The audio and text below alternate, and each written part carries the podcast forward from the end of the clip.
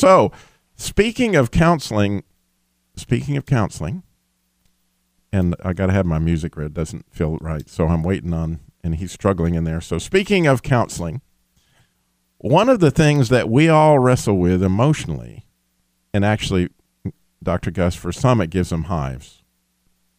This whole concept of to be or not to be. He's not smiling yet, but around the hive,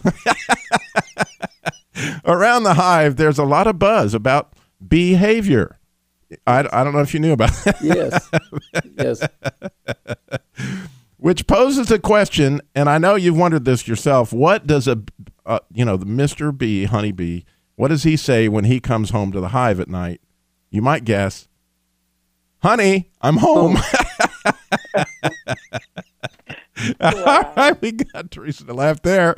That's pretty good.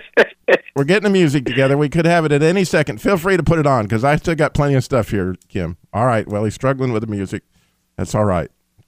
It's hard for me after all these years not to do this without my music, but we'll do it. See, that whole idea of honey, I'm home, that helps Mrs. B. She gets that sort of swarm and buzzy feeling. Um, that is hilarious. and Kim smiled on that one is by the struggle.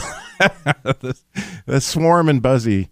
Yeah, you, have had the swarm and buzzies, haven't you, before, Dr. Gus? But anyway, I have. Speaking of B Bible riddles, and you knew at the end of all those shenanigans, I would actually have a riddle. So, speaking of B Bible riddles, how about out of the eater, something to eat? And out of the strong, something sweet. out of the eater, something to eat. Out of the strong, something sweet. Biblically speaking, what's that all about? Can tell me what in the world is out of the eater, something to eat, out of the strong, something sweet.